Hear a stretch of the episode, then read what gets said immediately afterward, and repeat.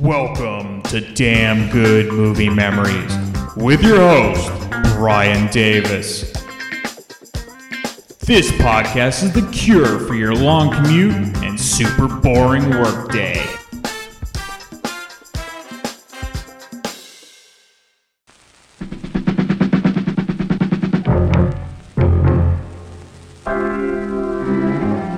America's top security experts have chosen this man Don't take any chances. This guy's a killer. for a special mission. But first, he's got to pass one little test. Speak English. Does your nightingale sing? Hold it!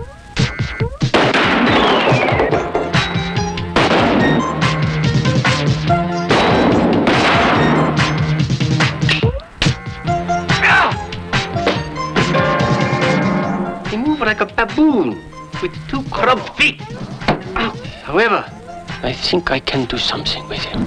Goodbye, Mr. Crow. Who's he? No more Boy Scouts. Take a look at this. High altitude reconnaissance probe. Yes, we make that. There is none. Doesn't exist. These men will rob America of her might He won't be with us for much longer. unless someone Relax. can stop them. Concentrate. This is not time for prayer. Remo Williams. The adventure begins. What are you watching? Your country's one contribution to the art. It's a soap opera. It is apparent to me that you know less than nothing. Place your hands behind your head. I did not say keep them there. Before he's through, he'll learn to move faster than a bullet. Excellent. Not bad, huh? Hear the heartbeat of an enemy John, I need to borrow him for a while. and leave no footprints in the sand.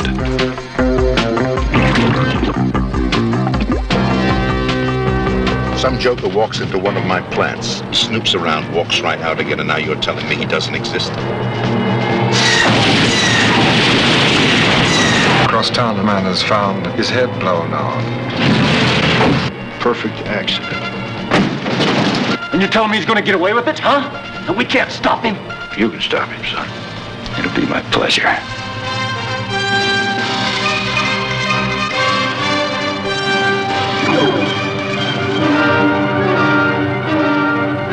Now, based on the Destroyer novel series that sold over 30 million copies, America's favorite tough guy comes to the screen. In a movie big enough to hold him. Remo Williams. The adventure begins. Hey there, it's Brian Davis, and for this week's episode, we're going to cover the movie Remo Williams The Adventure Begins from 1985. The studio was Orion Pictures. The release date was October 11th, 1985. The running time 116 minutes with a rating of PG 13. Couldn't find the budget, but the box office only took in 14.3 million, making it the 58th ranked movie of 1985. Rotten Tomatoes gives it 41% rotten from 17 reviews. Roger Ebert didn't bother to give a review to this movie, but we do have New York Times reviewer Vincent Canby who did at the time, and here's his review. Remo Williams, The Adventure Begins, opens today and is a live action comic book of a movie. It's about an ordinary New York cop who, through an intense course in martial arts and something like Zen, is physically and spiritually reconstituted and becomes an invincible top secret United States agent, the sort who murders freely on behalf of good government and honesty in business. We have Harold Smith, played by Wilford Brimley, the avuncular old fellow who recruits Remo, played by Fred Ward, and he says, Professional assassination is the highest form of public service. Why? Remo Williams might ask, though he doesn't.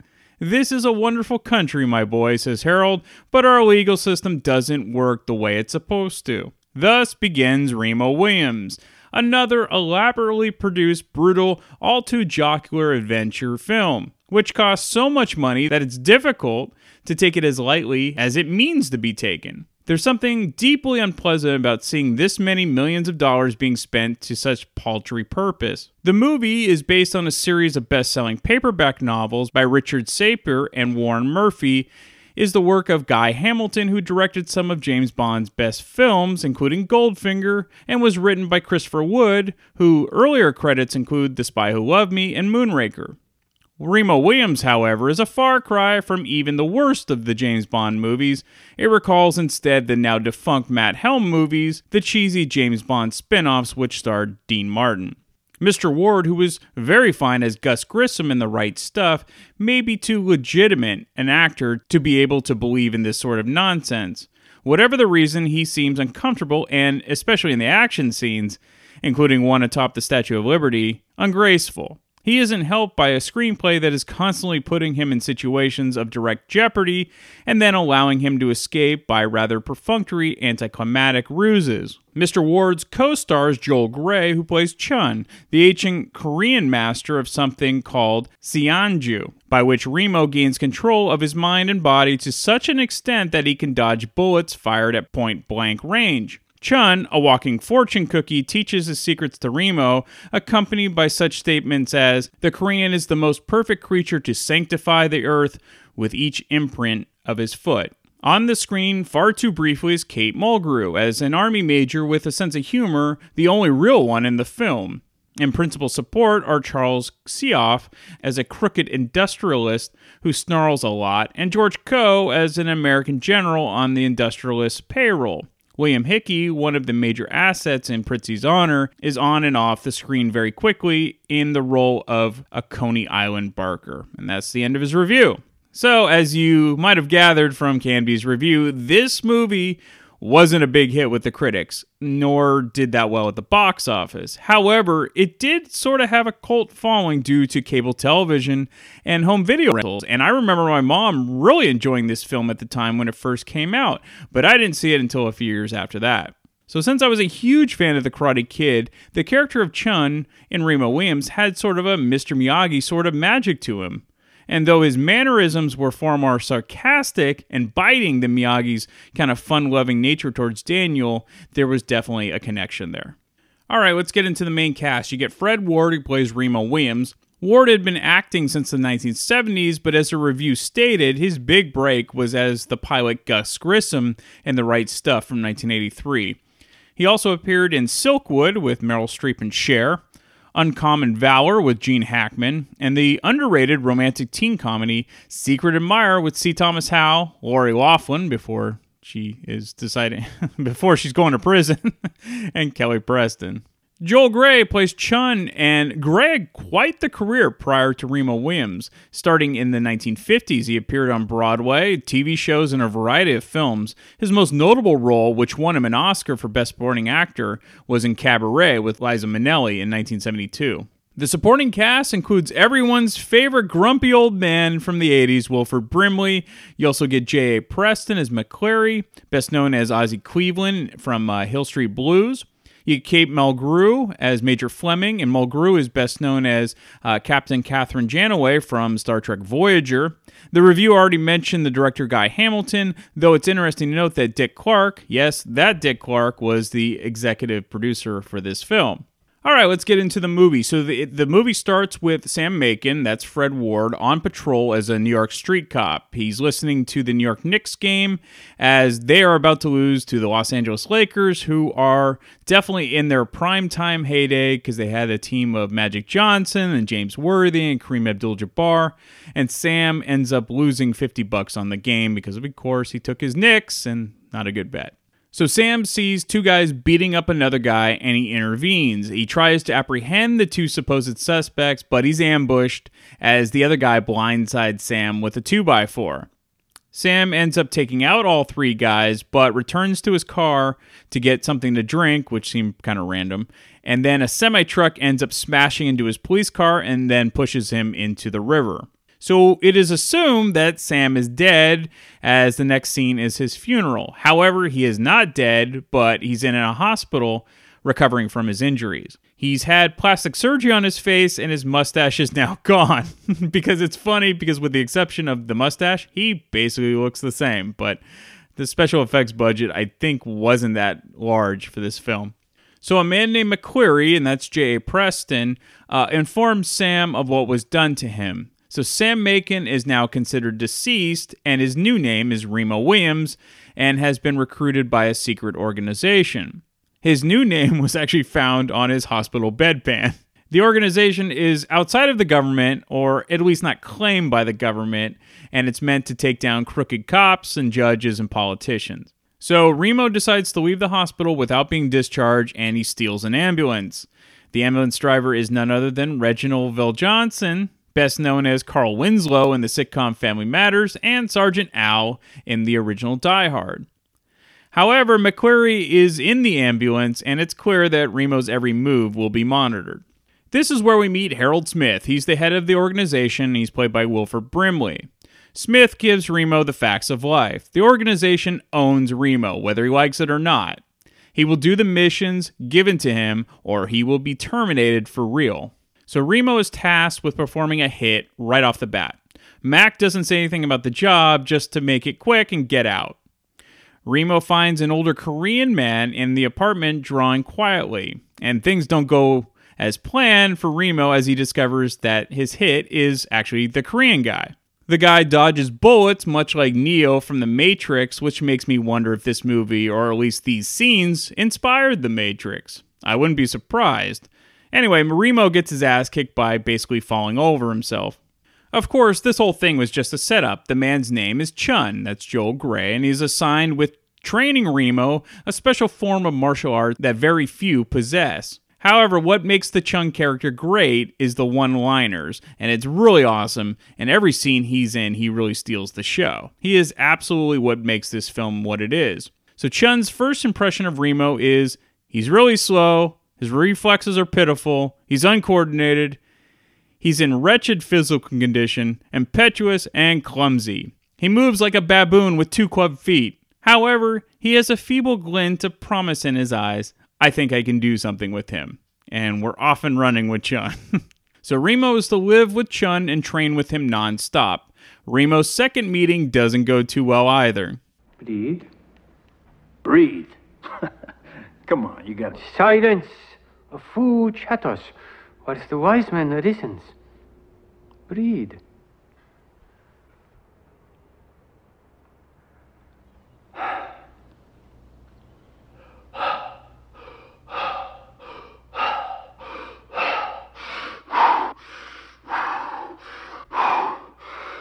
All right, now wait a minute. Is this going to be the kind of training where we sit around for 10 years and you tell me I'm big enough to break a brick with my big toe?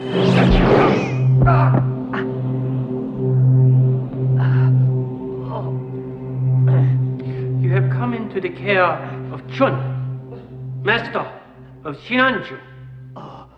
Shinanju is a village in Korea where all the fighting arts were born. Kung Fu, Karate, Ninjutsu. They are all but shadows. Shinanju is the sun. Most intelligent people know this already, but it is apparent to me that you know less than nothing. Pay attention. You did not ask to be white, so perhaps that is not your fault. You did not ask to be here. Perhaps that is not your fault either. So let us make this pact. I will train you for your first service, and then I will return to my country.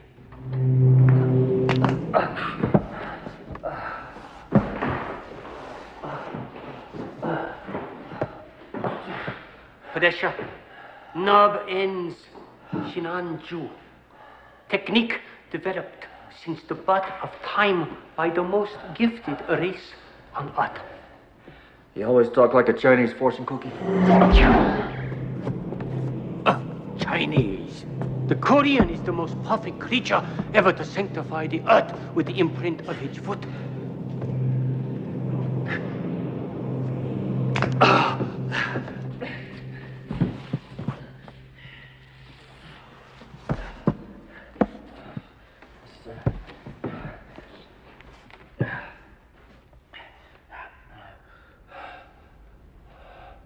Now we will breathe.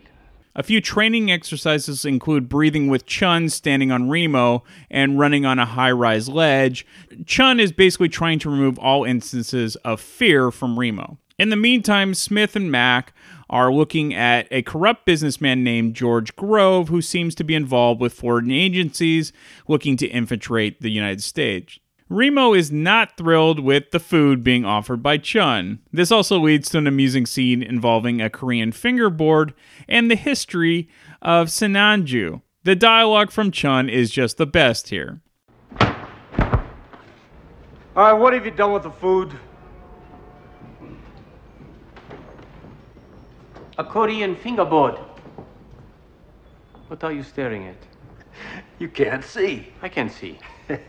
what are you wearing those for? I wear glasses so that I may see more. A Korean fingerboard. Begin to tapping your fingers, slowly at first, and then increasing the force. With time, your nails will become hard, your fingers strong, they will be able to do more than just carry food to your face. They will become a trained weapon. Trained to kill? Not kill. A truck, kill. Meat of cow, kill. American assassins, kill. Like butchers. Masters of Shinanju, since the dawn of time, have killed to promote harmony and to bring about a more peaceful humor to the entire community. We have done this throughout history. For example, Genghis Khan, uh, the Persian boy, Alexander, um, Robin Hood, Robin Hood. A bandit, Louis the Thirteenth, Napoleon. Oh, come on. Napoleon died in his bed. Wrong. All of them perfect assassinations. You make it sound like a public service. Professional assassination. It's the highest form of public service. So I will persevere. I have taken the Emperor Smith's gold and a Korean's word, is bond. Place your hands behind your head.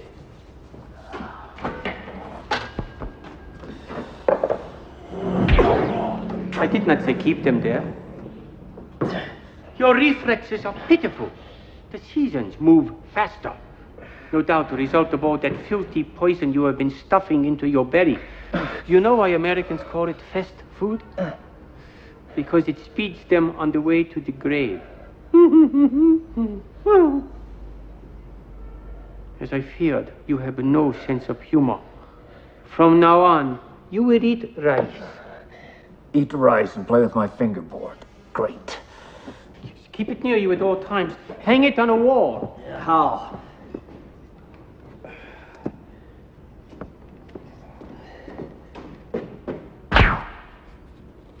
Find a nail.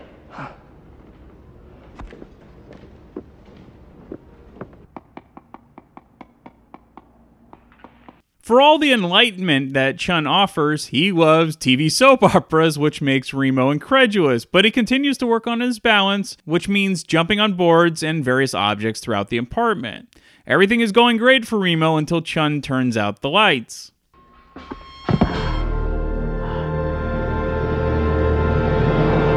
Ta-da! Every man is occasionally blessed with luck. Now, down. My pleasure. Down is easy. Hey, hey, what happened? You rely on what you know, not what you see.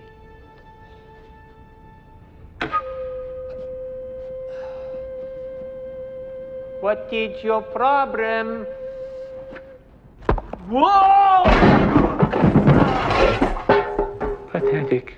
All right, so as it turns out, Grove Industries sold the military a batch of weapons that are defective. As we come to find out during a military training exercise in which a machine gun backfires and blows up in a cadet's face, which kills him. General Watson is in cahoots with George Grove and is told to bury the report of the faulty weapons. Essentially, Grove Industries doesn't want to lose their weapons contracts, so this problem needs to go away.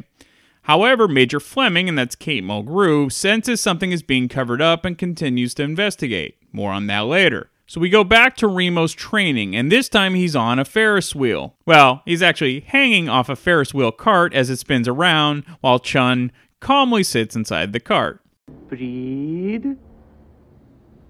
Use the air. Do not waste it. Relax. Relax.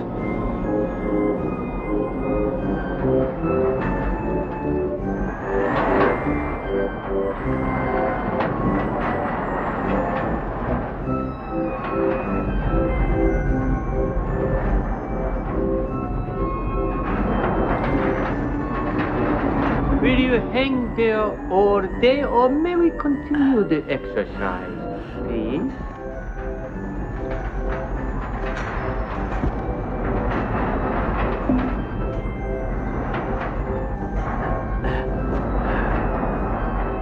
Jesus.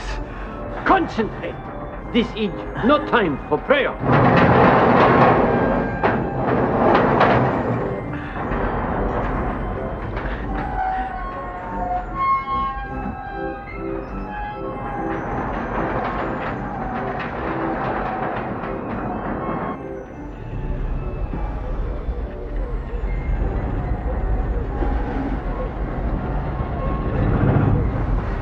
Are not here to sightsee.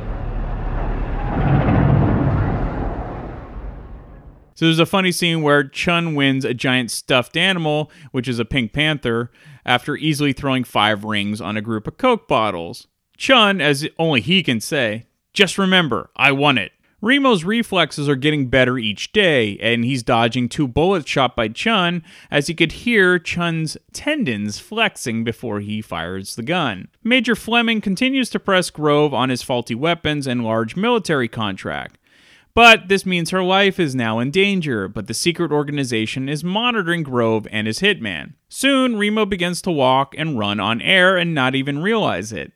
Chun's training is working well, though Chun won't give him the satisfaction of knowing he's progressing nicely. Chun even cracks that Remo will be ready soon, in about 15 years. but Mac needs Remo to postpone his training temporarily in order to guard Major Fleming on the down low without her realizing it. Chun continues to train Remo and cure his silly fear of heights, so Remo has to scale the Statue of Liberty. However, in the middle of his training, Grove's goons hire the construction workers who were re- renovating the statue to basically knock him off the top of the statue's scaffolding. This is a great scene, and the, the audio clips won't do it justice, but the action is just great. So the rest of the film involves Remo and Chun trying to protect Major Fleming and also take down Grove. The action scenes are definitely well done, and the story is engaging enough to keep you interested. However, as I've said many times, the main draw of this film is the character of Chun. So enjoy some of his great one liners. Men should stay home and make babies. Preferably man child. Every man is occasionally blessed with luck. In Korea, door handles do not break. Kung Fu, Karate, Ninjutsu. They are all but shadows. Shinanju is the sun. How old are you? I mean, really, you are old, aren't you? For an apricot, yes. For head of lettuce, even more so. But for a mountain, I am not even begun in years. For a man, I am just right. Minute two, eight. The trained mind does not need a watch. Watches are a confidence trick invented by the Swiss. Professional assassination. It's the highest form of public service. Yeah, well, uh, how do you get out of here? The same way you came in. Fear is nothing more than a feeling. You feel hot, you feel hungry, you feel angry, you feel afraid. Fear can never kill you. Not kill. A truck, kill. Meat of cow, kill. You know why Americans call it fast food? Because it speeds them on the way to the grave. It would be better for you to eat this can than what is inside of it. Why must everything in this country be covered with monocytic, monos- monos- Monosodium glutamate. You can't even say it. I can say rat droppings. it does not mean I want to eat them.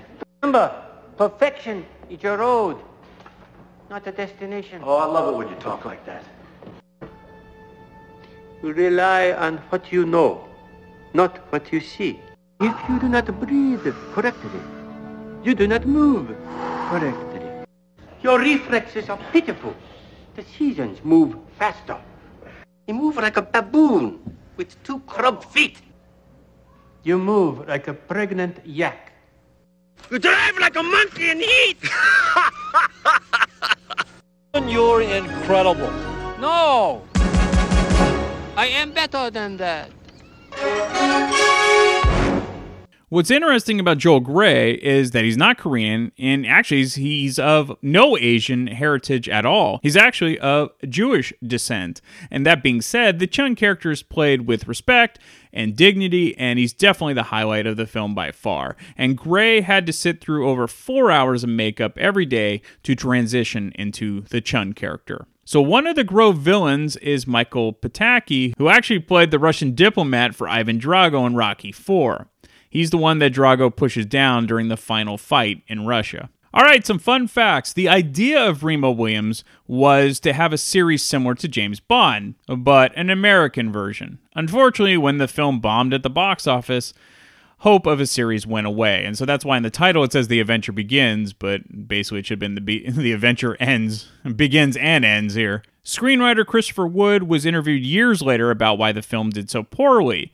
He suggests that Fred Ward wasn't the best choice to play the lead character and that Ed Harris would have been a better choice to play Remo. Ed Harris was actually up for the part and ironically also appeared in the film The Right Stuff playing John Glenn with Fred Ward. Bruce Willis was also considered to play Remo, but he was an unknown at the time. Christopher Wood also said he wrote a great action finale that was cut from the film. So a TV pilot was made and aired, but never went to series. Jeffrey Meek was cast as Remo and Roddy McDowall as Chun. And actually, Stu, who's going to be a guest at the end of this podcast, discusses watching this actual pilot. Crazy enough, Remo Williams was actually nominated for an Academy Award in 1986 for the Best Makeup category for Carl Fullerton, but they lost out to the Cher movie Mask, which also came out in 1985.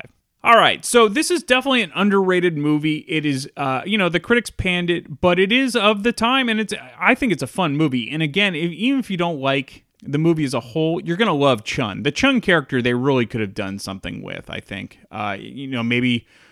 I don't know. Maybe it should have been called, you know, Chun, but or something like that. But I don't know if that would have sold as well. Um, you know, the Remo Williams is, is supposed to be like James Bond. But again, I like Fred Ward, but maybe he wasn't the best choice uh, for this film. But we'll get into that because we have a couple guests who will discuss this film, all who enjoy this movie. And it's Eric Sinzak, who's always great. Of course, Stephen Michael from the Grown Up Rock podcast. And as I mentioned, Stu, who you remember from the Karate Kid and Vision Quest soundtrack episodes. So enjoy that, and I'll be back next week for yet another movie from my DVD collection. All right, we're back with Eric Sinzak. Welcome back, Eric. Hey, Brian. Thanks for having me back. So we're gonna. This is an interesting one. I don't know if many people have seen this, and I'm really glad that you know of this movie because this is kind of an uh, underrated gem. I, I don't even know if I call it a cult classic because I, I just think people haven't, unless they lived through it, or like me, my my mom loved this movie, and so that's the only reason it's I a remember. classic. Yeah. now. Yes.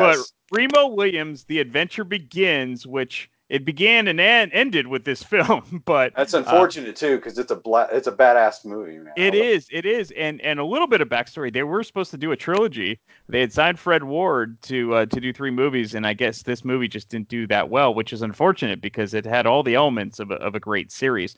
Uh, so, how did you see this the first time? I caught it on VHS. My dad, uh, I think, had a copy of it when we were kids, and we were at the video store, and he saw it and was like, "Yeah, we're getting this." And I think because he liked Fred Ward from The mm-hmm. Right Stuff. Yes, and, Gus Grissom. Yeah, I mean, we were just, you know, I think we just picked it up when we were kids, and and I bought it, or we bought it, and you know, and I think I wore the tape out and bought another one. So yeah, Wow. so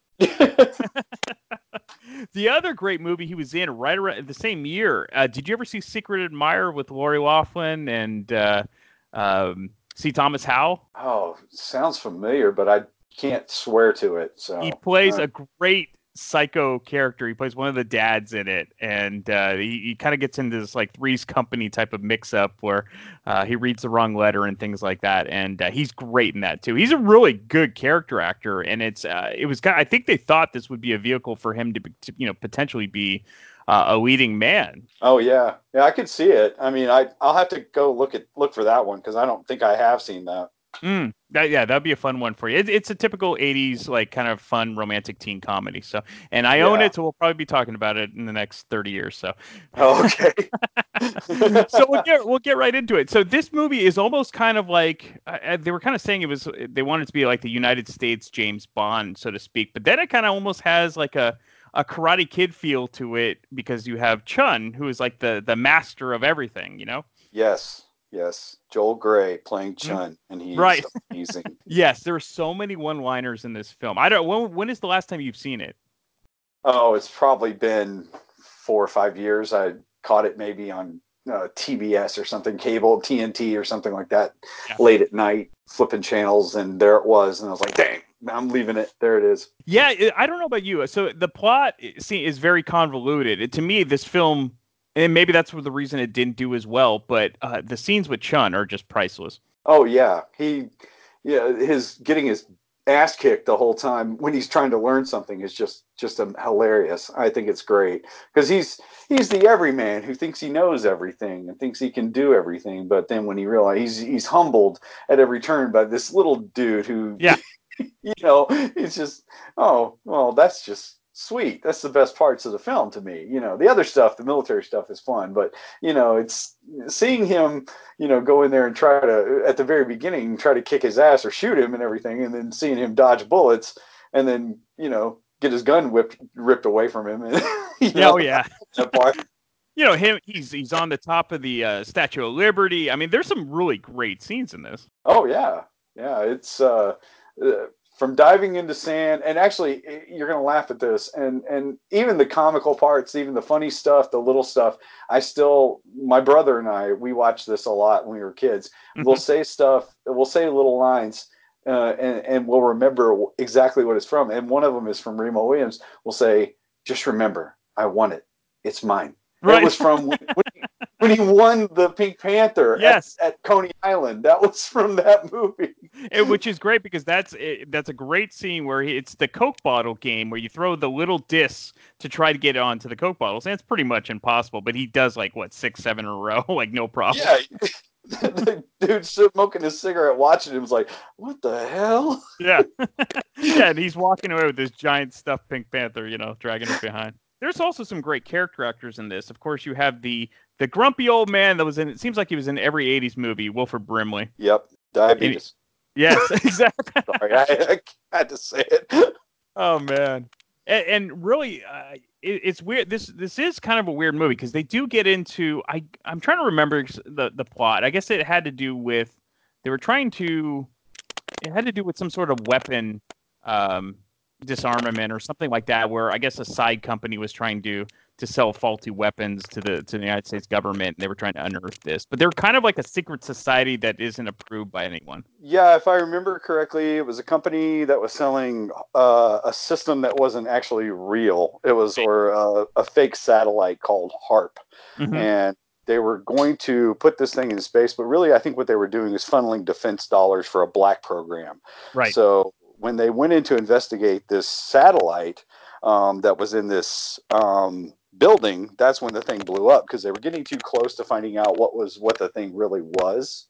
So that's you know it was sort of the era you know the Reagan era of course Star Wars and Exactly. all the stuff going on in there and everybody was wanting to know what our you know defense dollars are going for so this plays into that a little bit I think at that time you know everybody's you know wondering where all this money's going for for the Cold War so that storyline did build into it a little bit Oh, definitely, definitely, and it, is of the time. You watch this movie, you can see, you know, it, it is of that era. So I think maybe somebody younger might watch this and, and not really understand uh, where the country was at at, that at that you know time period. Yeah, it's it, it people will uh, who are you know in their twenties now would watch and go, eh, I don't really care about this or get it, you know. Right. But that's the great part about the training scenes with Chun because that that's pretty much what carries this film. Yeah, absolutely.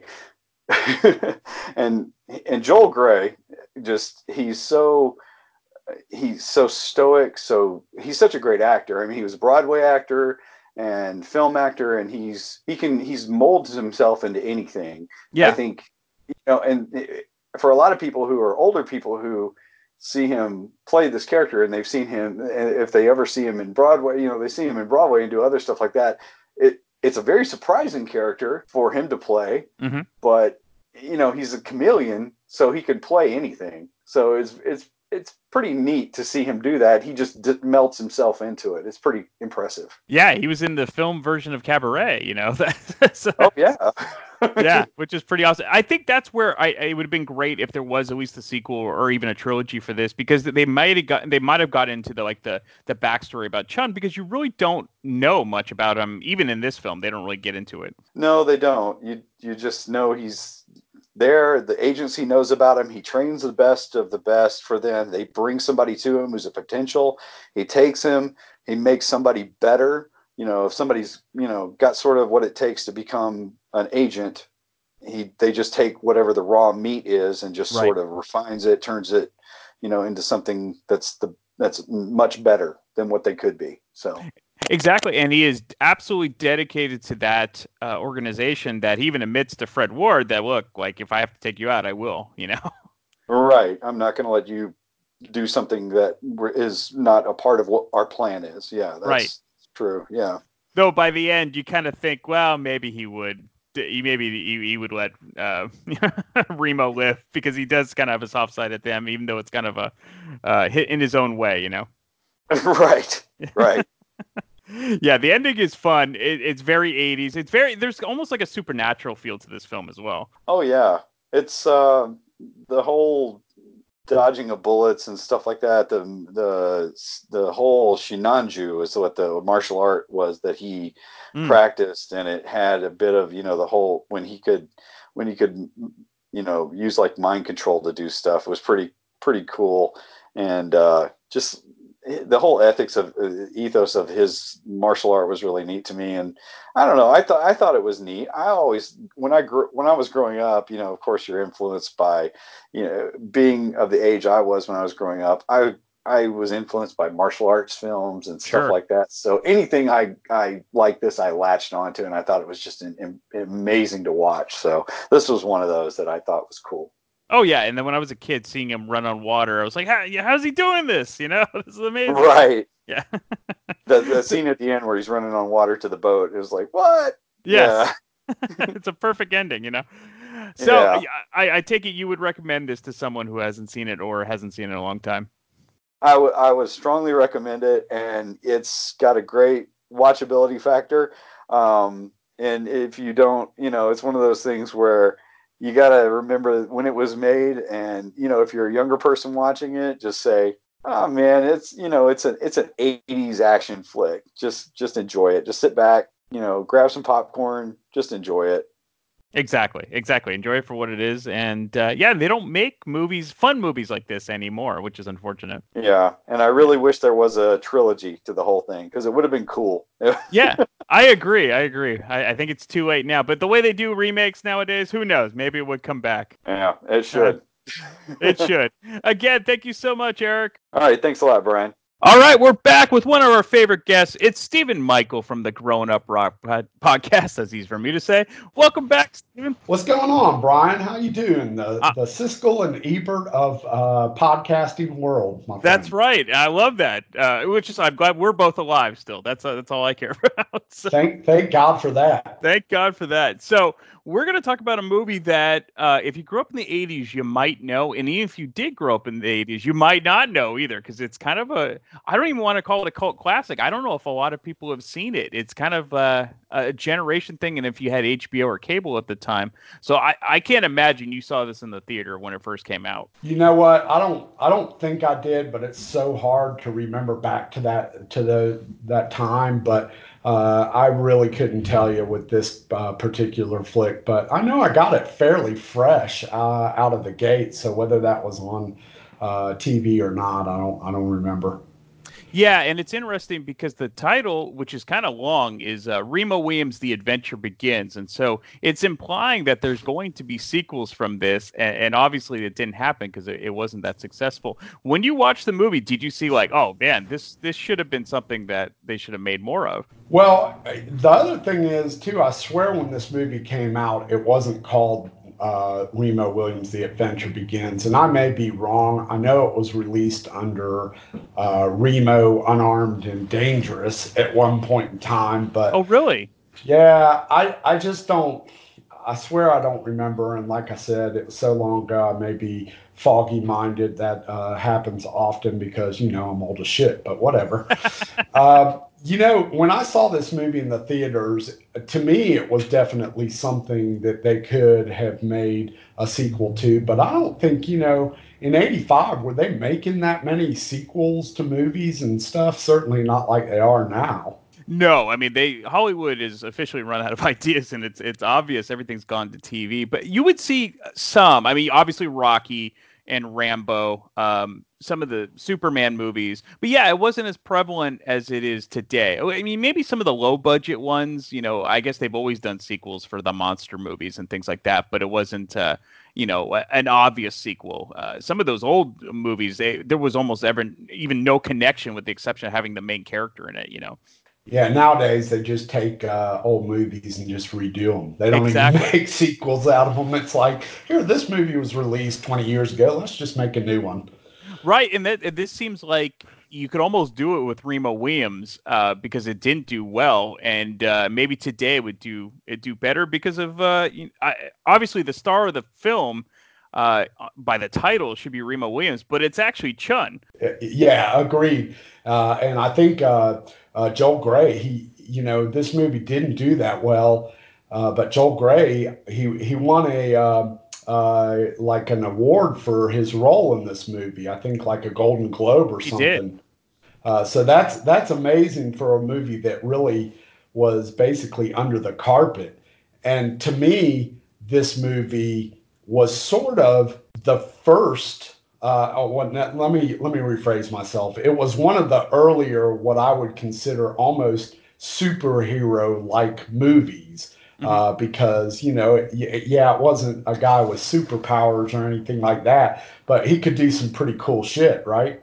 Oh yeah, it was almost like supernatural. You know, he had these uh, almost like telekinetic powers and he could he can do things with his mind and yeah it was different it was almost um, a more supernatural way than like mr miyagi you know uh, that that kind of the old wise sage type of guy right and was this movie before or after karate kid it would have been a year after okay because I mean, you know, it it it relied heavily on uh, the whole art of martial arts and yes. things like that. Uh, but it also had some, like you said, supernatural things with him being able to avoid bullets and mm-hmm. and things like that. Very super cool, you know.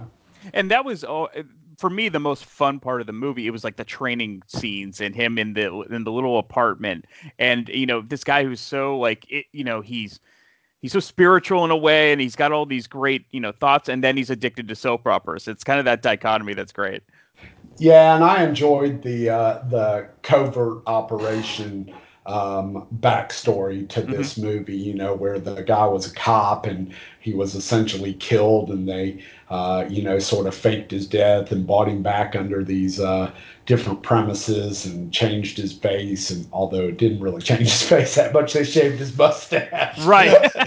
yeah, he didn't look any different. no, still Fred Ward. Yeah. so did uh, you so, did you understand the plot? Because to me, I think, especially as a kid, I don't even think I understood what the hell they were doing. I just was interested in in the action and things like that.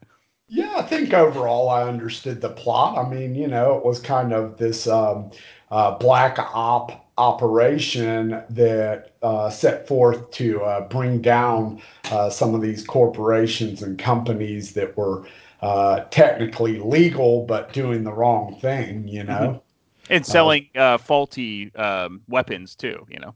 Yeah, right. You know, it was uh, not unlike uh, any other large company, like companies that do the chemicals and uh, put them in the dump them into the earth and get away with it. And this guy happened to be just, you know, an arms dealer who was dealing to the U.S. government, so he was a legal arms dealer, but he was Right. dealing shit, right? Mhm. Uh, so uh, yeah, I, I understood all that from the from the get go.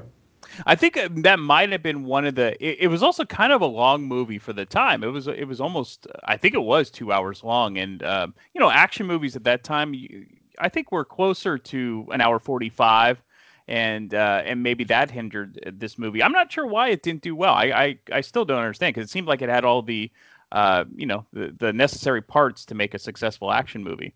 Yeah, I mean, I would have been uh, 16, 17, uh, 18 years old at the time of this release. And I remember enjoying it back then.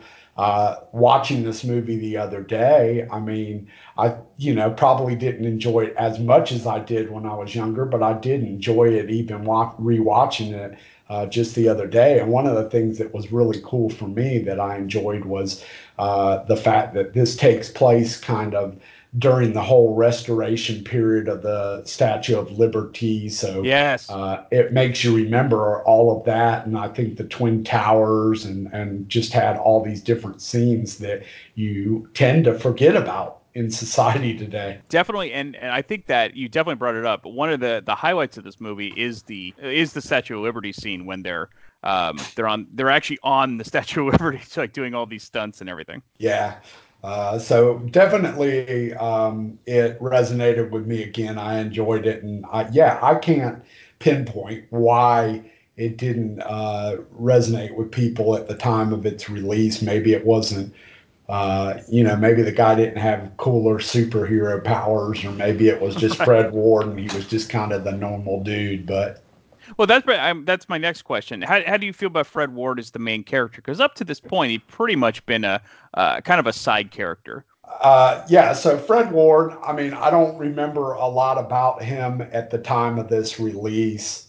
Um, so I didn't feel one way or another. I mean, it wasn't like he was portraying Batman or Superman or something like that. So I mean, I didn't, I didn't personally have a problem with it at the time. Hmm Uh, one of the things that I knew him from um, was the the right stuff. He played uh, Gus Grissom and, and kind of had an important role.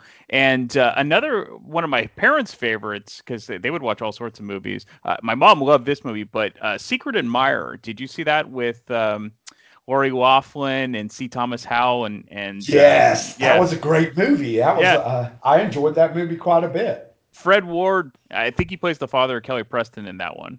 Uh, yeah, I don't. God, it's been ages since I've seen that movie, but I remember that was a movie I had on VHS tape at one point in time because I enjoyed that movie. I do, I do own it, so we will, we will definitely be talking about it at some point in the next uh, thirty years. So that'll, that'll be good. Uh, other characters in the film, what, who else stuck out for you, and uh, what are your some of the more memorable scenes that you took away from after rewatching it? Oh, the same the same guy uh, stuck out for me in this movie that sticks out with me in every movie that he that he's in, which is Wilford Brimley. I, I I love Wilford Brimley, man. Me There's- too. there's just something about it. I think uh, this movie, uh, he was very good. He reminded me a lot um, of the character he plays in The Firm. Yes. Um, you know, just kind of that. I don't know. I don't know how to describe it. There's just something about Wil- Wilford Brimley that I've always enjoyed, and um, I don't want to say he's typecasted, but a lot of times his character comes off similar in movies that he's in. Yeah, he's kind of this like cantankerous uh, old guy. He's always got kind of the same demeanor. He played the same type of character as the manager of uh, Roy Hobbs's team. You know, Robert Redford in The Natural. You know, Mhm. that same same era. Uh, he just always had that sort of uh, that attitude, and he's he's perfect in that role. Yeah, he's always a no nonsense, no bullshit kind of guy, but he comes Yes. off as pretty wise, right? Exactly, exactly. That's a that's the best way to put it. Uh, and what are some of the memorable scenes for you? Um, for really similar to you, I enjoy all the training uh, stuff that he went through. I love the part where they break into the um, uh, I don't know, it's like headquarters or whatever, Mhm. uh, where they're designing that thing, and uh, the dogs. Yes. the, do- the dogs go and uh, jump and pull down the uh, ladder and go up the ladder, and he's Fred Ward's kind of like, "You got to be kidding me."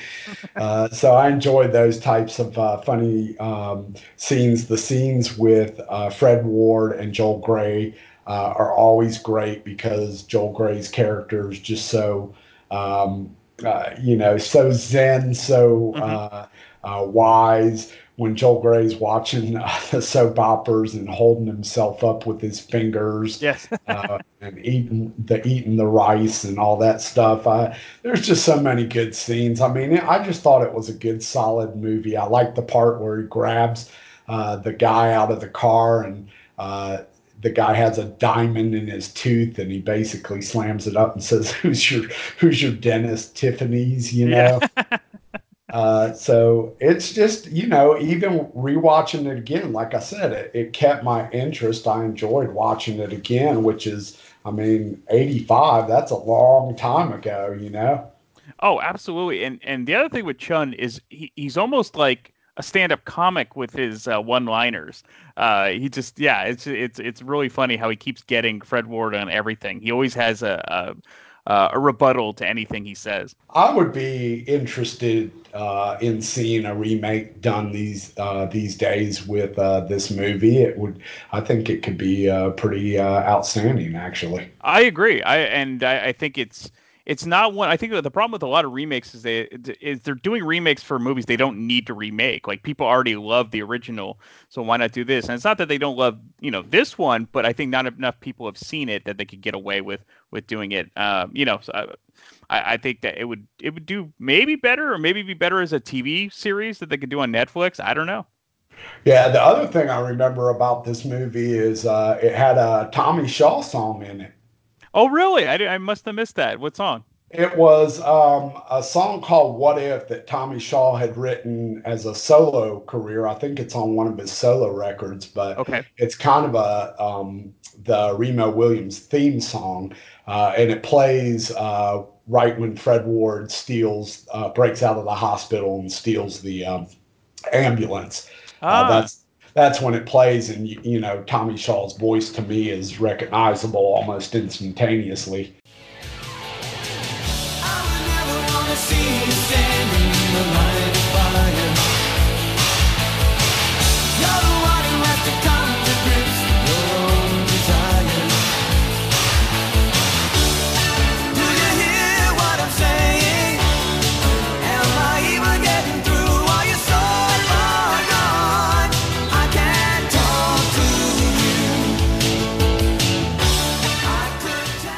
See, this is why you have we have you on, Steven. You catch these things like like that. So Yeah, it's just a you know, it's a nice pop tune, pop rock song. It's not a it's not a hard rock or metal song. It's just a good uh, Tommy Shaw pop tune, uh, pop rock song, and uh, you know, it's it's cool. It's all good with me. Absolutely, absolutely. Well, on that note, we're gonna we're gonna leave it at that. But you would definitely recommend uh, if people miss this, and I think a lot of people did. They should they should if they can find it, they should come and, and check it out.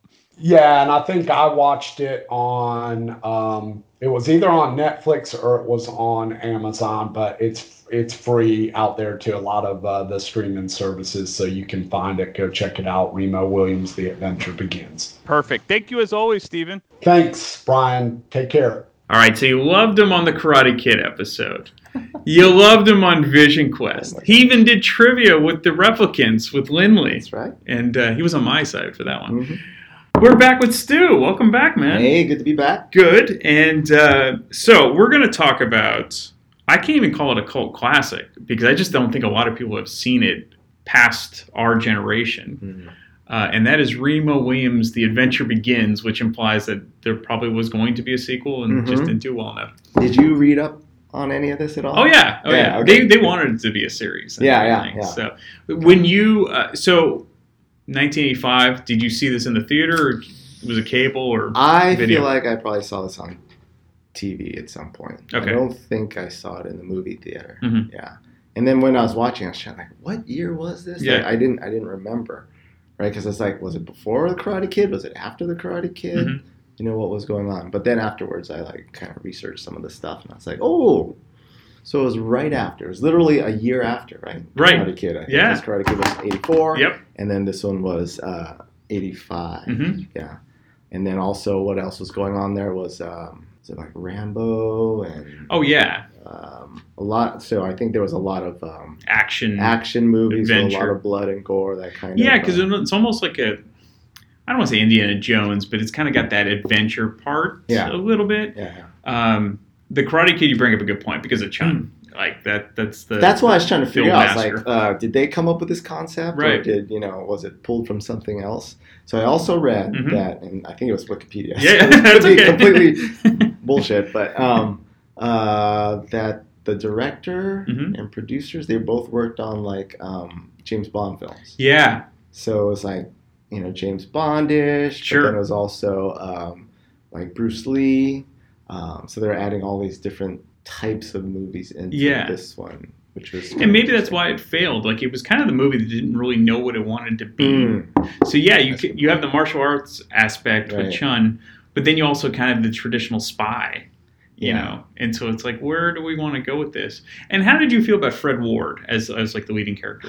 I thought it was. Um, I thought he did a good job. He was like this, you know, Bronx kind of uh, tough guy. Yeah, cop, right. He wasn't like a smooth. He wasn't a James Bond No. for sure, right? He um, wasn't a karate master, No. right? So he's just like this dude who could like fight, like Yeah. just had that I'm gonna kick your ass kind Mhm. of type thing. And like I think that's the first scene, right, where he's, where he first gets uh, he's a cop, and then he goes and there's those guys that are screwing around. So then he goes and they start fighting him, Mhm. and he's literally just brawling with these guys. Yeah. Right? So I was like, oh, okay, yeah, that's right. This guy was a total brawler. um, you know who you remind? I, I guess that was all makeup, right? When he first. Well, yeah, that whole the the, the whole um, they reinvent or like they redo his face and Yeah. everything. They give him a face. Yeah, They he just shaved his mustache. no, but I think his nose was different. I was like, he Yeah. looks like um, watch The Walking Dead. I, I don't. Oh but, man, okay. So there's like uh, Rick, the main guy. Okay. Oh, I've heard it. Yeah. His yeah. buddy, um, sheriff deputy guy. Mhm. I- He also played the Punisher on Netflix. Oh, okay. Yeah, yeah, yeah, yeah. He Mhm. looked like that guy. Yeah. Right. I was like, oh yeah. But then yeah, after he got you know his surgery yeah. and shaved his mustache Yeah. and they shrank his nose or something. I don't know. It was a, they got his name off a bedpan. Yeah, I guess there's a lot of thought that went into that, right? It's like Remo Williams. Yeah, yeah. That, so that was fun. I liked you know that part of it, and then you get the old crotchety Wil- Wilford Brimley, you know, the, Yeah, you know, yeah, yeah. the, the bushy mustache. He's kind of like the the prototypical '80s, Right. you know, kind of grump, but he worked well in that kind of you know espionage, Right. you know, role. Um, But, Yeah. but the whole thing was they had this uh, computer system. right, which is I love watching that. It was tapping into anywhere that c- information could be pulled. right? Sure. So it's like, oh, it's Google. Yeah, that is it is fascinating watching old technology because Mhm. all of it seems like dot matrix stuff. But yeah, it is like a precursor to the internet, and, Yeah. like, search engines. Or what was that? There was a, a TV series, um, not The Pretender. Um, it was all about uh, this supercomputer Mhm. um, that literally took like all the security camera footage. It took any kind of um, electronic footage, put it together, Mhm. and then tried to figure out um, something's going to happen to somebody, Right. And then they would have this team of people go out and figure out like what's going on. Is is it this a bad person? Is a good person? Or do we have to save this person? Right. Right. So I was like, oh, it's kind of like that yeah, too, right? see, Remo Remo was ahead of its time. I think so. they were they were thinking about making this into a TV series as well. I saw the pilot. Yeah. Oh, really? I watched it. Yeah. How now? How was that? it was like uh, basically trying to pick up where the first movie left off. Okay. Um, but with different actors. Yeah. So who was playing Chun? I don't know some dude, and it, he didn't like pull it off uh, as well as what was the guy's name? Joel Grey. Yeah. N- Not quite the same, right? It was like a, a B version of him. Okay. Um, and then Remo Williams was more like um, a long-haired uh, uh, Mel Gibson kind Okay. of guy, right? of the '80s. yeah, yeah, yeah, yeah, Yeah. yeah. So it was, you know, you could see where it would have been a reasonable series. Like Sure. I said, I think there's a lot to be built out, and like you know all the different techniques he Mhm. picks up because he's only like, you know, like a kindergartner in uh, whatever the, the name of the art is. Right. yeah. Um, so he's got so much more to learn. Yeah. But I mean, they got stuff where okay. So they're on this building, right? It's on This is in the pilot. This is in the pilot. Okay. and then so these firemen come, they set up all these hoses, and they're spraying down the uh, the building, and then it's uh, um, Remo Williams has to get off the building, and Chun's up there, and it's just like, okay, you got to figure out how to get down. He's like, well, he's going to do this jump thing where he just jumps off the building and lands, you know, 40 stories down, and he'll be fine. And he's like, well, you know, that's not the only way you could do it. He's like, the the firemen have provided you with everything you need to get off this building. He's like, what? What? He's like, basically use the stream of water and you slide down that with you like surfing down that Right. thing, right? So he does that. It's like, oh my god. So it's like uh, kind of at the, at the end when he's walking on water. That, that- yeah, that- exactly, yeah, right. yeah. So he was doing that. I was like, oh, okay. But you you could see Yeah. how they just keep taking that up another Right. level and then building out this relationship between Chun and and Remo. And So they never stuff. went past the pilot. So they did do the pilot, and that was Mhm. the yeah. I Yeah. you know this is the type of movie I think one could be remade because it never really took off. Yeah. Uh, and two, they could actually turn it into a TV series, series as well. And I think Ch- the Chung character would probably actually be someone who is of Asian descent. Right. I would assume. I today. guess, yeah. I Yeah. Mean, oh, yeah. They would almost have to because they'd Yeah. be like blackface and all that. Right. So, um, yeah, I was trying to figure out like who would be good to play these parts. That's a good point. Uh, yeah. I Like I, mean, love Chiun because he's he's super funny. I mean, the one-liners are yeah, amazing. Yeah. and he watches soap operas. Yeah. um, he's the total dichotomy. Yeah. but he's like um, this tiny, Yeah. Mm-hmm. skinny guy, right? Really small, skinny yet you know it's the whole super powerful just with his techniques, Right. right? So that's cool. Versus like you know I don't know you had like uh even a Jackie Chan I don't think could pull it off. No, he's almost too good. Right, Like right. you need someone. yeah, Chung can do whatever. It's got to be someone like really unassuming, like they're Yeah. frail almost. That's like Yeah. Chiun's almost frail. he's old, right? yeah. yeah, Yeah. An eighty-year-old Korean guy, Yeah. right? And I was like, yeah, I don't know how you could pull that off Mhm. with somebody today. Yeah, I mean, I, I think the Remo character would pretty much be easy to cast. I mean, Like, okay, who would you cast for Remo? that's a good. I haven't really thought. Of it. Yeah. so yeah, I mean, anyone from like John Krasinski who's playing uh, Jack Ryan. Jack Ryan. Yeah, I mean, you Oh, could get okay. someone like that to, Yeah. to basically play a Remo, It- or it could be anyone actually. Uh, because really, the, the the meat of it is Chiun. I think you got to get Chiun right, and then everything falls into place. I read an article where it said that it was all about Remo Williams, but Chiun stole the show. he did. Right? Yeah. So it's like, yeah, I totally see. Well, that. it's like the again. We always go back to the Karate Kid because it's the natural, like you know, Mhm, master mhm. student. Uh, without Pat Morita, Yep. It, Karate Kid doesn't. It, Yeah. It's not going to be memorable. right. Yeah. Exactly. So it's the same thing with Remo Williams, even though it, it still didn't take off. But maybe it was. I wonder if Remo Williams came first and then Karate Kid came after it. I don't know. Yeah, I don't know. I mean, it wasn't like a super solid movie, right? No, there's a lot of whole like I defy like what was the plot? you know, it's, it, there is a plot, but Right. yeah. It was, yeah. Actually, when I was watching it, Yeah. all I was waiting for was the part where he runs on water. That Right, which is the very yeah, end. Right, right. That's like I was like, when's that part gonna happen? That's what I'm excited about. Yeah. because that's all I really remember from the show was him Mm-hmm. running on water. Um, and just the way he was Yeah. running with his hands on the side, right? Yeah. It's like, oh, it's so funny. Um, but yeah, but it was all about they're a super secret unit that has three people Yeah. in it, right? Um, and then they're uh, supposed to go and do jobs for whatever they report to the president or something like that. And then this one was about uh, a weapon, right? A gun that were faulty. that were faulty, Yeah. right? And it killed some guy, Right. and then that's why uh, what's her face, the the Yeah, um, uh, Mulroon. Yeah. Yeah. I know her name. Captain Janeway, right? Yes, whatever, yeah. from Star I'm Trek. trying remember. Yeah, exactly. Yeah. Yeah, that's what she's getting famous for. So yeah, Mhm. yeah. they kind of. I, I thought they could have used her more. Like she was kind of a. They didn't, I didn't think they used her enough. That her That's character why was. the adventure would have continued. yeah, that's right. So was she in the pilot, like that character? She was no, I Okay. did not see her in the pilot. Um, And was the Wilford Brimley character?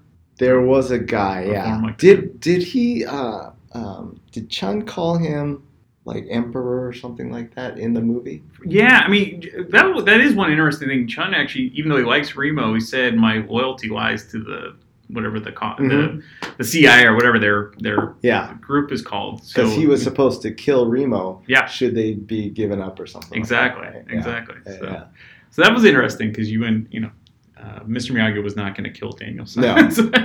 yeah. Yeah. And I don't know if Chiun would have killed Remo Williams. At the They end, yeah, started to 'cause you really think- become, uh, yeah, good. But some of those lines are like you move like a pregnant yak and Mhm. stuff like that. It- they're so Yeah. good. It, those are really well well written and they're delivered well. So, yeah, and they try that in the um, in the pilot, and Mhm. it's just Doesn't it's- work. It, no, it feels like they're just restating the movie, Yeah. basically. Yeah. So yeah, I could see why it didn't take off. Mhm. Um, yeah, it was a little. It was it was a, like actually a lot of the stuff was duplicated from the movie as Mm. far as like certain sayings. Um, so yeah, So that's the thing. They should have, since the movie didn't really take off, they should have probably, you know, kept the structure because that, that probably would have worked. But then Mm-hmm. made it a little different because why do the same thing if it's not going to work on? Right. But then again, you never know. So I'm, I'm kind of contradicting myself here. Naked Gun started as a TV show, didn't do well at all. And then when they made it a movie, it did really well. And the reason is there's so many rapid fire jokes on television. Uh-huh. Nobody, people that watch TV watch it differently. You're doing other things Uh-huh. when you're watching in a theater, you're gonna hear all the jokes because you're only watching. Yeah, and so so I don't know if it's the same equivalent of what could have worked on Remo Williams, but you know, Maybe, yeah. Then I heard that for casting, Mhm. and again, this was Wikipedia, so I don't know yeah, if it's true. well, it's gotta be true. um, uh, what's his name? Uh, Harris, uh, Ed Harris yes, was Yeah. potentially going to be Remo. that wouldn't have been bad. He's a yeah, good actor. I think yeah. he would have worked. And then also, I heard Bruce Willis, a young Bruce Willis, uh, was potentially. So it's interesting, and we're going to kind of go off on a, a little bit of a tangent, then we'll, we'll come back to Remo. There's a great um, Netflix series about four movies that talks like that. I forgot what it's called, like movies that made us or something like that. Uh-huh. And one of them was Die Hard, and they laughed. Uh, the, the audience laughed when they saw a trailer of Bruce Willis in it because they knew him as the moonlighting guy. Oh, uh huh. And so he wasn't an action star yet. He, wa he was more like kind of that suave character. Right, he right. wasn't like a badass. And so it would have been interesting if they had casted Bruce Willis back then, because that would have been even pre Moonlighting. Because now we think of him as an action star, but he really wasn't at That's- the time. yeah, he was like a musician too. Who like he was playing harmonica. Yeah, Yeah, exactly. yeah. So it's funny how guys can transform their career. Yeah, and then um, what was it um, Back to the Future? Right, that was going to be cast. Yeah, Eric Stoltz. was going to Yeah. be uh, Marty instead of. Uh, And I guess Eric Stoltz might have also been in Teen Wolf too. Oh, really? Yeah, they were they the Heat. Yeah, Michael J. Fox kept taking all his roles. But- yeah, Yeah, Eric Stoltz is a great actor, but I mean, there was something uh, about Michael J. Fox that he had that. yeah, because I think they knew right away that this Eric Stoltz wasn't going to work. It just the But they had been filming for like six there. weeks, right? too, and they had to make that tough decision, Yeah. right? Like, how much money was that? Uh, yeah, I mean, they must have spent a fortune, but you know what? You got to get it right because Yeah, it yeah, ended yeah, up being yeah, because Michael J. Fox was was starting to get big on uh, Family Ties. Um, and so he's starting to get that much bigger. We have a Teen Wolf episode coming out, and uh, he was shooting Teen Wolf when he, he was talking about, yeah, they're going to cast me to replace this guy in Back to the Future. And then they kind of just started, you know, and then Family Ties ended up getting moved, I think, like Thursday night or something like that. It was right right after Cosby. Uh huh. And then his star status went like through the roof. So yeah, it, it is funny how, how this happens. Amazing. Anyway, you rewatch Remo Williams. Yep. Does it hold up? Is this something you, you go back to now, or is it like ah, I liked it in the '80s, but now it Um, doesn't really hold up? Yeah, so I, it'd been so long since I'd seen it. Um, again, I Mhm. only remembered little bits and pieces of Yeah. it, and it was the whole running on water part that I really remembered. Um, Not the Statue of Liberty. no, That's No. funny. yeah, bits and pieces. Maybe some of his training, Mhm. uh, the training montages, and that's about it. I don't remember. I didn't remember the plot, like what the their whole thing was. Yeah. I didn't remember any of that kind of stuff. So then when I rewatched it, um, again, I almost walked past the whole plot Right. again. Right? It was just I was looking. And it's not a short movie. It's a little No. bit over two hours. Yeah, yeah, and I just yeah, and I was like, oh, I remember this part, and I was like, oh, so in the end, I enjoyed it. Mm-hmm. Okay. I enjoyed watching it. Would I watch it multiple times? I don't know. Okay. I think I'm I've played it out. Yeah. maybe another twenty years you'll you'll, you'll yeah, revisit it. maybe, maybe, yeah. Yeah. But I wouldn't uh, be mad if they did a, a reboot Remake. of it. Yeah. Um, yeah, I think they could really do something good with it Mhm. now.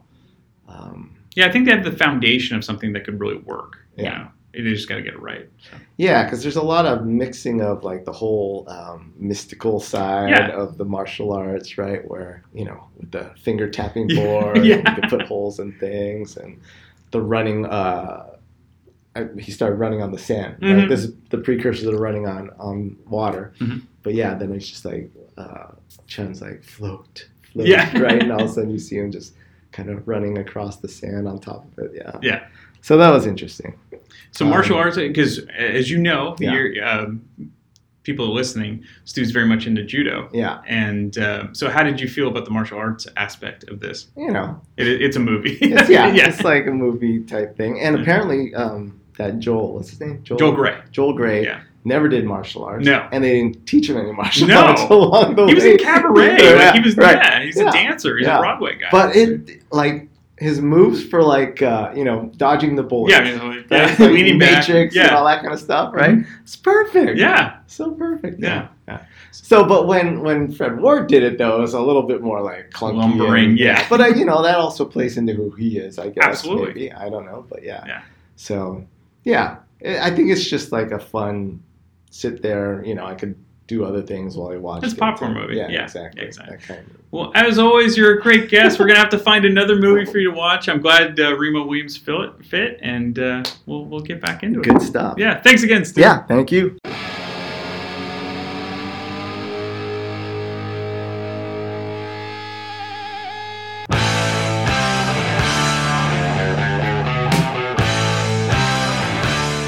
This is Stephen Michael from the Growing Up Rock podcast. If you're like me and my co host Sonny Hollywood Pooney, you grew up loving hard rock and metal music. Check out our podcast where we talk to bands and artists that help create the soundtrack to our lives, along with playing some killer new and old deep tracks of kick ass guitar driven rock and roll. Find us wherever you find your podcast to listen to. That's the Growing Up Rock Podcast. G R O W I N U P R O C K. And feel free to hit us up at Facebook, Twitter, and Instagram at Growing Up Rock. So sit back and crank it up.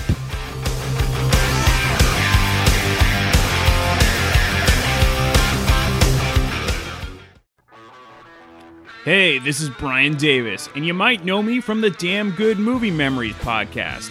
And now get ready for the Bad Beat Show on thatmetalstation.com from 11 p.m. to 1 a.m. Eastern every Wednesday night. I'm going to play some kick ass hard rock inspired by the blues, because after all, the foundation of all things rock and metal is, of course, the blues. So join me every Wednesday night for the Bad Beat, because even when you lose, you still win.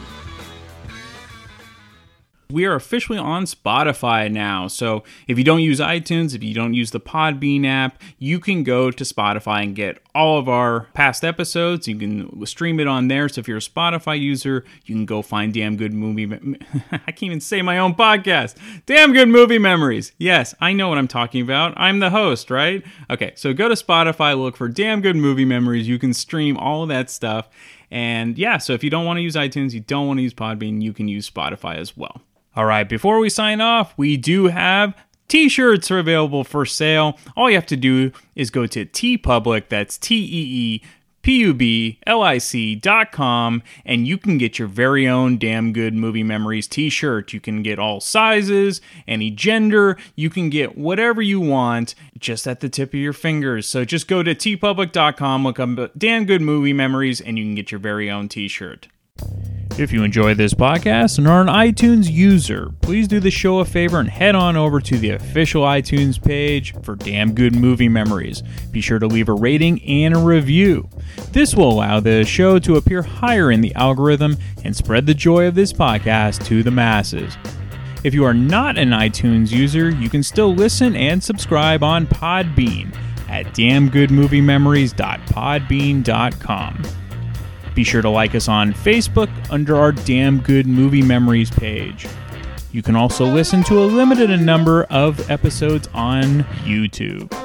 I hope you enjoyed this week's episode and be sure to tune in next week for an all new episode of Damn Good Movie Memories. I am Dr. Fuck. And I'm the Absol Alcoholic. And we are part of the Rock and Metal Combat Podcast. We are the Rock and Metal Combat Podcast. That's right. And the way you can check us out is we are on iTunes and also Podbean. And we forgot a review recently. I got this review right here. It says right here, it says, Rock and Metal Combat Podcast is the greatest podcast in the world, and it's my number one podcast, signed by Science. Now, and then Science also says, Science! Science also said, my second favorite podcast is It Doesn't Matter, the rest suck. Rock and Metal Combat Podcast on iTunes and Podbean. Check it out. Science! Are you ready for the hottest new podcast out there? Check out the Vieira Vault, featuring none other than Dr. Fuck Ralph Vieira. You will hear personal stories and personal songs from the vault. There ain't nothing else like it. The one, the only, the original Vieira Vault on Podbean, Stitcher.com, and iTunes. Spreaker. God damn it.